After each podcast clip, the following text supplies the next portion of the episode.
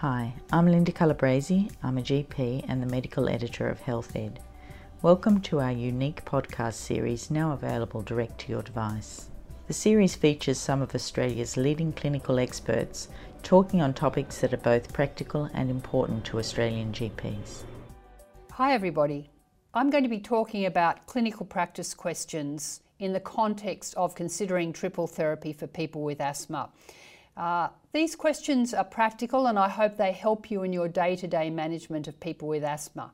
They've arisen out of another talk I gave about triple therapy, and I think specifically were questions that people in primary care have asked about how best to consider triple therapy in what particular patient and how to manage the up and down titration of doses.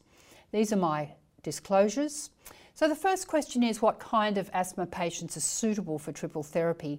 And it's really important to recognise that the majority of patients with asthma do not require consideration for triple therapy. And so most patients will be very well controlled on inhaled steroids plus or minus a long acting beta agonist as long as a number of other factors are in place. They're using it, they're actually taking their medications and using their device correctly, and there's nothing else interfering. Background issues for them, personal issues, and comorbidities that might in fact cause their symptoms to be more troublesome.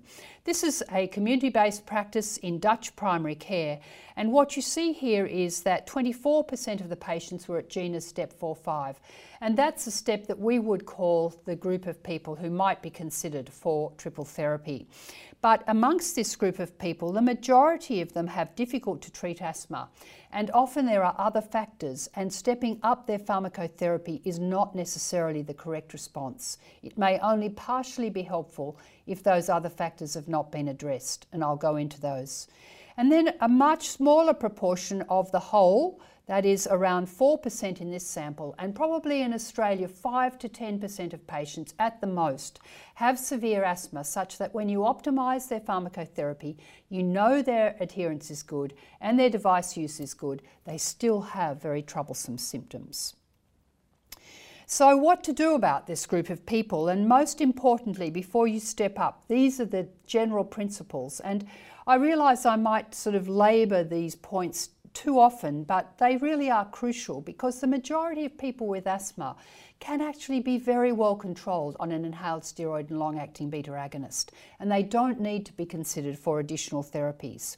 But if you have a patient who's persistently symptomatic, the sort of things that you need to be thinking about is are these additional symptoms actually due to asthma? Is there a comorbidity? Are there upper respiratory tract symptoms such as uh, cough hypersensitivity, dysfunctional breathing, or vocal cord dysfunction, which is contributing to their, their asthma presentation. And check their inhaler technique and their device use and their adherence. They may not always tell you that they're not adherent, and you've got to explore that in different ways. But be confident before you start stepping up therapy that the person is actually taking the medication that you, you believe they have been taking. It's really important to recognise that in asthma management, particularly at this end of the spectrum, it's not a case of one size fits all and it's not just about the medications. So uh, I would really encourage you to go back to first principles when you're considering adding in more therapy for a person who you might have thought should be well controlled on an inhaled steroid and a LABA alone. So before you decide to step up, manage asthma in this continuous cycle of assessing the patient, adjusting their treatment, and reviewing their response. And it's really crucial to consider uh, what they are doing in terms of their inhaler technique. And you may well have shown them quite correctly, and they may well have taken quite correctly their, uh, their medications for quite some period of time, and yet they lose their skills with their device, they become careless with their device, they may have changed devices. This is a very common problem in asthma management currently. There are so many drugs and so many different devices now. And just because a patient is adept at using one device, a dry powder inhaler or a PMDI, doesn't mean they're going to instantly switch and take the other one correctly if they've been prescribed a different uh, a device. Assess their adherence. It's really important to use open ended questions, non judgmental questions, and really put yourself in their shoes and say, look, if I had a disease that, you know, only troubled me a little bit of the time, I'd find it really difficult to, to take my medication every day. You know, how do you feel about that? Now, that's a question you would have versions of that you would ask all the time, but it's so, it's so important to, to sort of identify with a patient in the challenge of being uh, totally adherent with a medication regimen and review their triggers and, and particularly allergen exposure, smoking, comorbidities, and psychosocial stresses, and make sure they have an action plan. This is really crucial, and they know what to do when their symptoms get worse. They know how to step up, and they can resort to that such that when they do become worse, they become much more conscientious and careful about managing their medication. So, what does the Australian Asthma Handbook tell us about this, and, and does it actually tell us for whom um, triple therapy might be suited?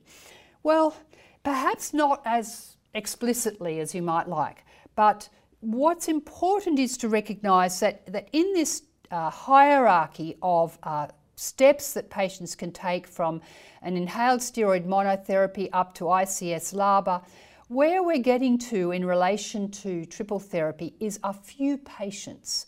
And this is really what's important. I would really just encourage you not to think that just because you've got a triple um, at your disposal, that every person with bothersome asthma symptoms should be put on it. It's not appropriate, it's not necessarily going to add value. It's not a, a, cheap medication. It may not cost the patient anymore, but it costs the country more. We've got to think about these things. And, and in the case of most patients with asthma, it isn't needed. But for those in whom it is needed, there are very specific um, uh, indications and there's very particular value in it. So in this few, uh, this group of few patients, uh, regular inhaled steroids, medium to high dose, will already be being used. And um, what would be most appropriate um, for many patients will be to take a maintenance and reliever um, dose of inhaled steroids and a rapid onset LABA such as formoterol. Some patients will be on a moderate to high dose of an ICS LABA fixed dose and SABA as needed.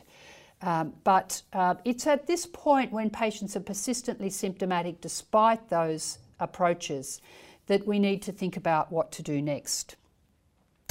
The same, this is the global guideline, and the global guideline suggests exactly the same. And what it again suggests at these steps is that adding in a LAMA may be a very important consideration, a very useful thing to do, and I'm going to show you some evidence for that.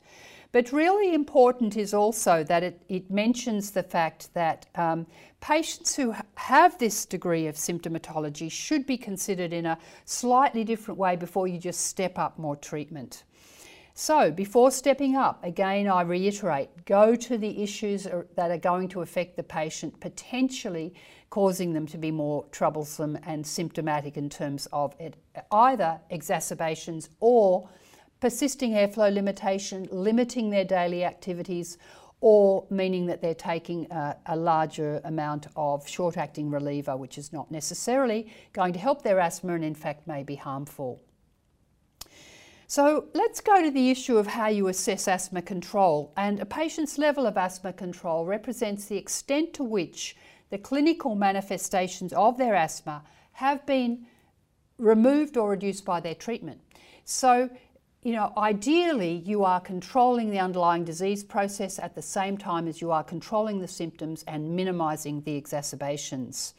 And so, good control represents combinations of those two things. Daytime symptoms twice or fewer times per week. Need for reliever twice or fewer days per week. Now, even if patients need it on several occasions in one day, they're already getting up to a level that you should be asking, what can I be doing for this person that can minimise that use? Because that is an excessive use of a SABA. And patients use SABAs for many different reasons, not always their asthma, sometimes apprehension, fear, anticipation of a bad event, sometimes for symptoms they believe are their asthma that actually due to upper airway irritability and, and uh, potentially symptoms that can be addressed in different ways. So um, I would really encourage you to think of SABA use twice a week or more as something that needs to be addressed. Uh, good control means no limitation of activities, no symptoms at night or on waking, and no exacerbations of asthma. Poor control, the other end of the spectrum. Although poor control may be due to underlying severe disease or resistance to therapy, and as I've said to you, this is only a very small proportion of patients with asthma, it's far, far more frequently due to poor compliance, poor inhaler technique, underprescribing, or environmental factors such as allergen exposure or smoking. Patients may appear to have poor control due to incorrect diagnosis. Maybe they don't have asthma after all. Often patients have never had spirometry, so they don't even have anything other than a previous history of similar symptoms which have been labelled as asthma. It's really important to go back to basics and ask, does this person really have asthma? Are these symptoms really due to asthma? And spirometry is a requirement for the diagnosis of asthma.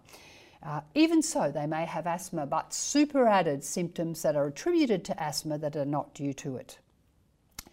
So, I just want to go very briefly to this issue of what the difference is between asthma control and asthma severity. So, imagine asthma severity down here on the left hand side from mild, moderate through to severe, and control as optimal, good, or poor.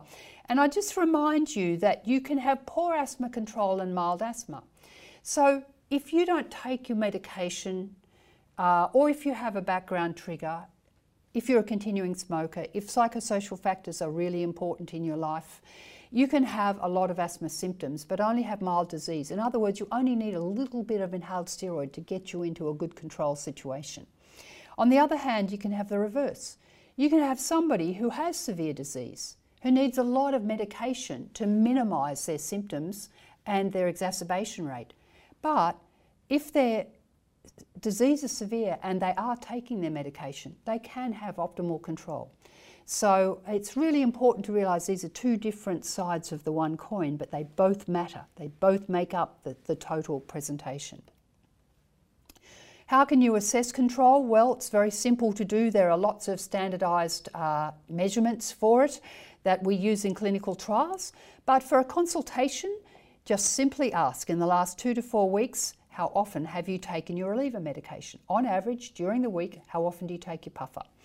Um, experienced asthma symptoms, been woken at night by asthma, had any unplanned time off school, work, or had an unscheduled GP visit.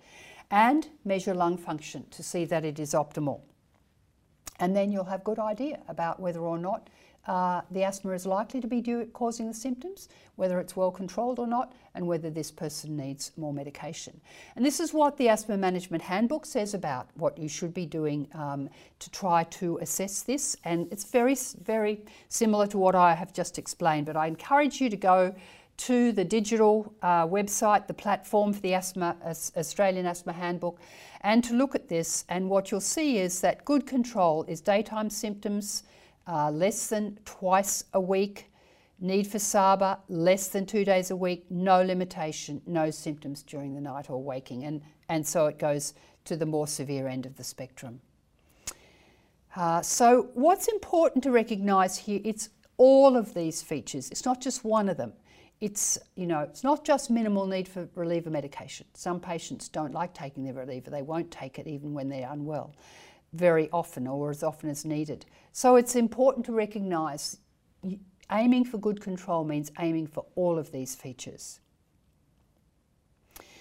However, in clinical practice, things are very different. And uh, this is uh, uh, really a, a big um, questionnaire based survey of people with asthma who were part of a a software platform, a, a health um, platform where they could um, interact and, and uh, complete um, questions about their health. And um, what you see here is that there's sort of four rough groups of people with asthma that you can, you can break this down into. A is well controlled with no preventer or with poor adherence. And these people believe their asthma is well controlled. That's how they've described it. Um, you need to know for yourself whether that's the case and you need to follow them up because they may not need a preventer, but they may or they may not be taking it and have what they believe is good control. But what patients believe is good control is not necessarily what we know to be. So we still need to keep an eye on these people. B is a group of well controlled patient, patients with uh, good self reported adherence. In these people, you could potentially reduce their medication. They may not need as much as they have been prescribed if they are truly taking it. Group C is people with uncontrolled symptoms despite good self reported adherence. Now, these people may indeed have troublesome asthma and indeed need more treatment, and these are people you might consider adding in a triple uh, or, or, a, a long acting antimuscarinic. And D is people who are undertreated, they have uncontrolled symptoms and they acknowledge they are poorly adherent or they're not taking a preventer medication. And clearly, you can start back at a lower dose ICS LABA and, and ramp them up rather than necessarily add in the full Monty, the, the, the triple at, at the start, because they haven't been taking treatment and they acknowledge they haven't. So these are the groups of poorly uh, controlled patients. These are people with good adherence and they can be people with poor adherence and you treat them very differently. Um, the people who have uncontrolled symptoms with no preventer or poor adherence that's not hard, as I said. Start preventer and address their adherence issues. What are their concerns? Really, really explore that. Again, open ended questions help, are best of all in this context. The harder group is this group 20% of patients say they have poorly controlled symptoms and describe their symptoms as such, um, but they believe they are adherent with their medication. Now, there's lots to explore here, but it's really important to understand these two dimensions. When their symptoms are uncontrolled, be sure they're due to asthma. Um, but also explore what they believe is good adherence and are they adherent, taking their medication daily but not using their device correctly. Remember that control takes weeks to months to achieve. In some people, uh, it's simply a matter of eliminating symptoms, and that will happen in the first couple of weeks. But over four, six, eight, 10, 12 weeks to months, then you start to see benefits in terms of consistently good morning peak flows with minimal diurnal variability, no SABA use, and ultimately improvement in airway hyperresponsiveness takes longer. But when patients are on inhaled steroids, even low dose inhaled steroids, over a period of many, many months to years, their, inhaled, their airway hyperresponsiveness improves significantly. So um, I've, I've mentioned this and I just say it again. Most patients do well on an ICS or an ICS LABA. Uh, why should we do this complicated assessment for what might seem a simple disease? Well, I, I keep on reiterating this. A lot of symptoms that patients attribute to asthma are not asthma. They are due to uh, upper airway sensitivity, cough hypersensitivity, uh, dysfunctional breathing, and often even uh, intermittent laryngeal obstruction, which is due to a completely different phenomenon to asthma. It's all happening in the vocal cords or the supralaryngeal area, and it's it's not asthma. And um, it's really important to recognise because it's dealt with differently. Uh, speech pathologists are very good at helping patients with exercises to um, improve their vocal cord dysfunction and to help them to um, manage those symptoms. And uh, over treating those people with inhaled steroids is, is harmful. It's going to cause them to have more uh, dysphonia and, and more trouble with their upper airway, and, and indeed isn't going to address their underlying problem.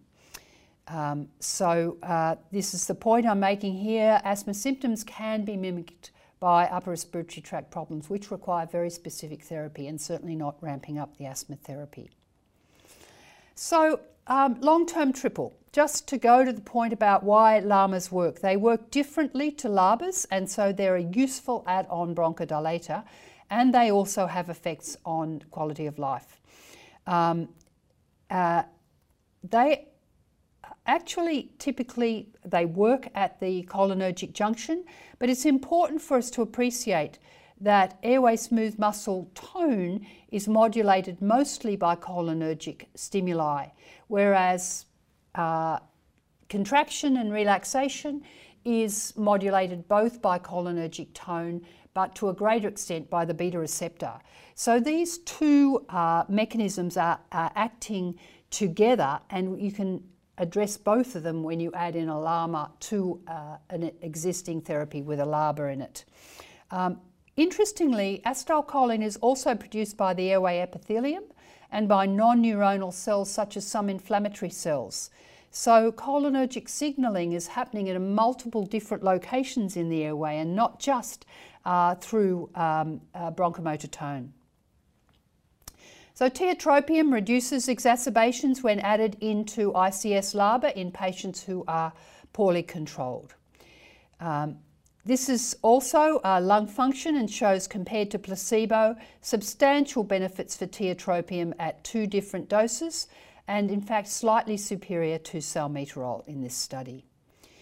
Uh, trough FEV1, this is uh, 20, 23 hours FEV1 after a dose of uh, tiotropium, on this case, actually, uh, sorry, uh, mometasone indacaterol and mometasone indacaterol glycopyrronium and again, what you see is the best lung function is seen in the, the triple and the medium ICS in both of these compared to uh, fluticasone salmeterol and uh, mometasone indacaterol. So that is, the LAMA is adding in value in terms of the uh, FEV1.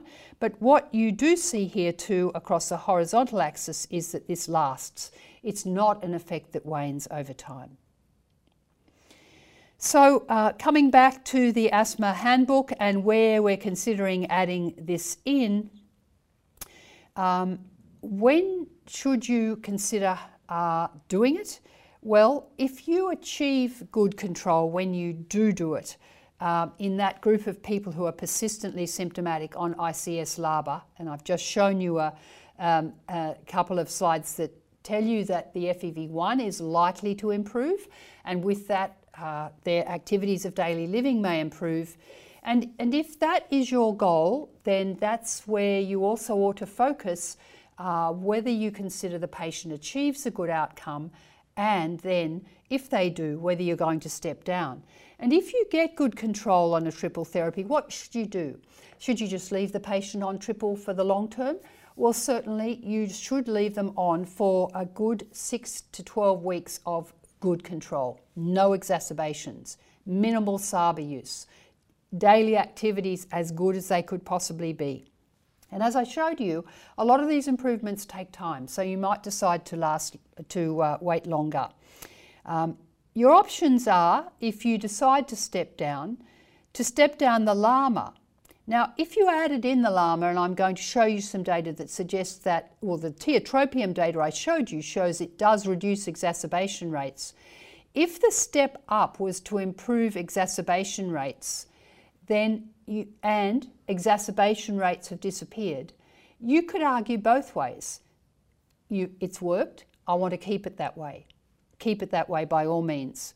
Um, if you want to step it down though, um, I would suggest that you do it cautiously, remembering that sometimes patients remain exacerbation free through a relatively low exacerbation period, such as the summer months, but they won't necessarily be so for the winter months. Um, step down the ICS.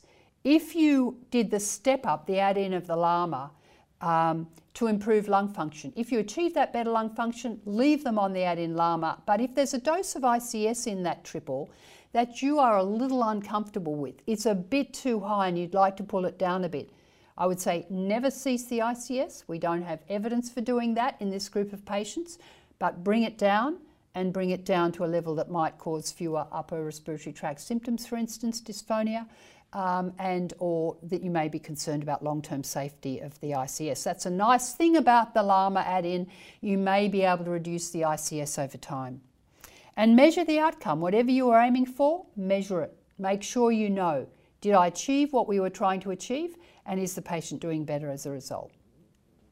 Well, what about exacerbations? Well, this is a complicated study, a double blind randomized controlled trial, the CAPTAIN study, and it's actually a, study of various combinations. And what they, um, they did was randomize patients to once daily Ellipta and this is with fluticasone, vilanterol, 125 or 225 once daily, or fluticasone umeclidinium vilanterol, 131.25, so the lower dose, and vilanterol, or 162, the higher dose of the LAMA, or the higher dose of the ICS with the lower dose uh, umeclidinium or the higher dose umeclidinium. So a little bit complicated, but I'm going to try to draw out some learnings from this.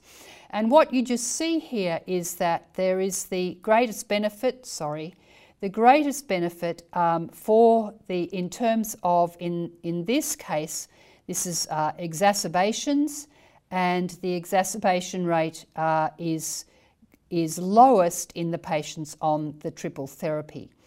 Um, and so um, these rate ratios are important, um, but um, in this case was not statistically significant. So again, suggesting the LAMA may not be doing all the, the, the work you want in terms of exacerbation reduction. And now you see some differences here for uh, the different combinations of doses. And uh, this is the, um, the, let's focus on the middle here. And this is the triple 100 of the inhaled steroid versus the uh, fluticasone vilanterol alone. And this is the percent of patients who achieve control in asthma.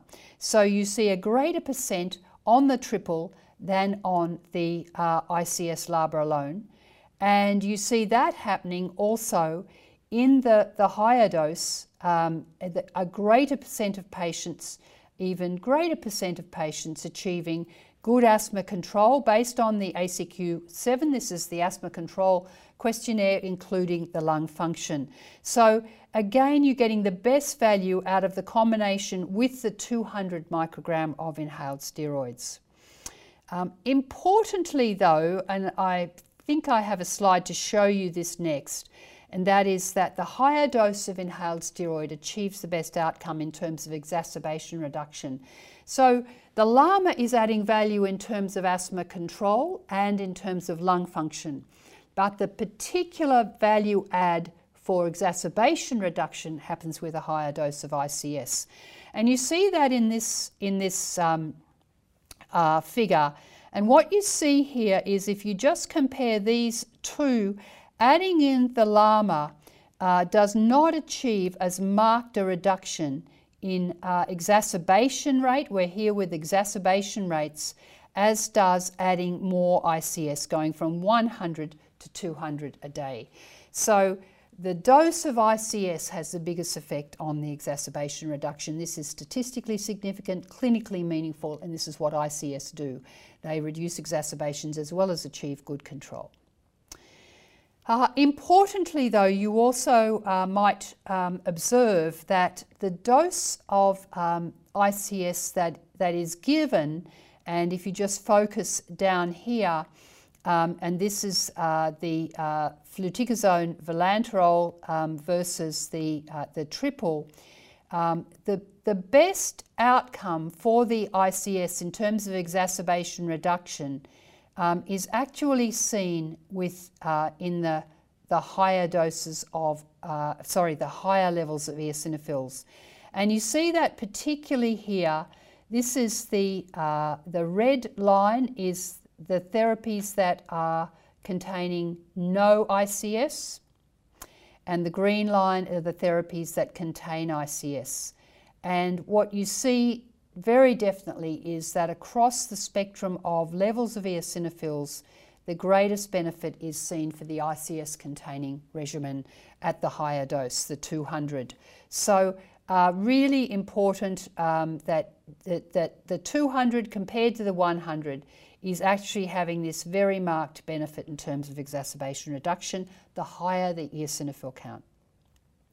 Side effects from these medications are very few. I don't expect you to look at this table in detail, but I will just reassure you that uh, there was no significant difference um, in the adverse event rates, particularly for pneumonia and lower respiratory tract infections on these two doses of inhaled corticosteroids.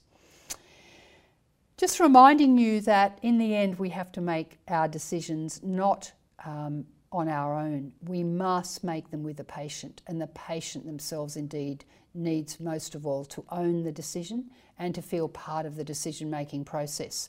And so, shared decision making in this study actually had marked benefit in terms of adherence and outcomes.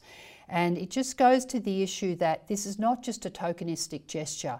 If you truly, truly identify the patient's goals and preferences, if you summarize them back to them, okay, so I understand that really you'd rather take something just once a day, set and forget, that's what you want to do. So let's think about the treatment that will serve your purposes best. And then discuss the merits of the different therapies and negotiate the decision. And that will achieve the good asthma control uh, much more likely. So I've tried to put all of this into a sort of flow diagram and um, I hope you can sort of follow this. But basically you're presented with a patient with persistent symptoms, check their device use and assess their adherence first before you do anything. Then assess the triggers, the background issues, what else is going on that might be causing the symptoms to be worse that I can address without changing treatment at all. Are comorbidities playing a role? Is asthma the reason for the persistent symptoms? If exacerbation reduction and achieving better control is your goal, then add an ICS. If improving lung function and better control is your goal, then add in a LAMA. If the patient is no better at three months after you've added in the LAMA, consider increasing the ICS dose. If the patient is no better on this side from, from um, exacerbation reduction or their asthma control and you're not happy, then phenotype them and review them. And it's really important, this phenotyping can take place even before you make that decision about treatment. Phenotyping is very simple in this context. You're just trying to find out does this patient have a T2 high disease, an eosinophil driven type of disease? And if they do, you will see that in their full blood count and they have an elevated eosinophil count, particularly over 200, then that's when you may consider they could be suitable for a biologic therapy. In which case, you need to refer them to an immunologist or a uh, respiratory physician who may be able to prescribe um, uh, their, their um, uh, biologic therapy. But uh, some patients will not want an injection. It's intrusive and uh, it certainly um, requires good adherence as well, very good adherence to injections, even if self managed. Uh, and so, really crucial is that if patients choose to go to a, a, a once a day inhaler, you review them at three months and you make sure that they have had a good response to that. Whether it is to reduce their exacerbations or improve their lung function, it's crucial that you review and then decide what next. I've mentioned shared decision making and why it matters, and in that particular study that I mentioned, it reduced SABA use, it improved FEV1, and it doubled the likelihood of having well controlled asthma. So, you know, that flow diagram must be fitted into what works for the patient, what they want, and um, weighing up the pros and cons of those additional therapies. And just to go to the issue of, of, of spirometry and when, when to do it, it's essential for diagnosis, but you may consider doing it longer, longer term, every one to two years to, to ensure the patient is stable, that their lung function is not deteriorating, to give you a feel for whether they really are taking their therapy, and, um, and particularly where you're uncertain about the diagnosis. Um, lung function testing in the time of COVID.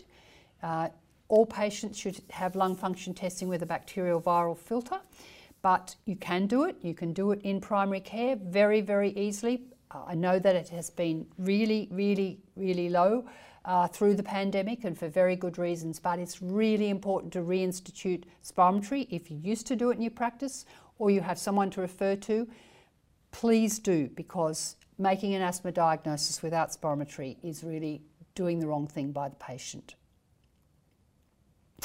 Inhaled meds can be maintained. There's still some question about whether inhaled steroids might actually reduce the severity of COVID. They certainly don't worsen it, and there's some evidence from small trials that they may indeed be important and, and beneficial. Uh, oral steroids are not contraindicated. Avoid the use of nebulizers. Make sure your patients have an action plan.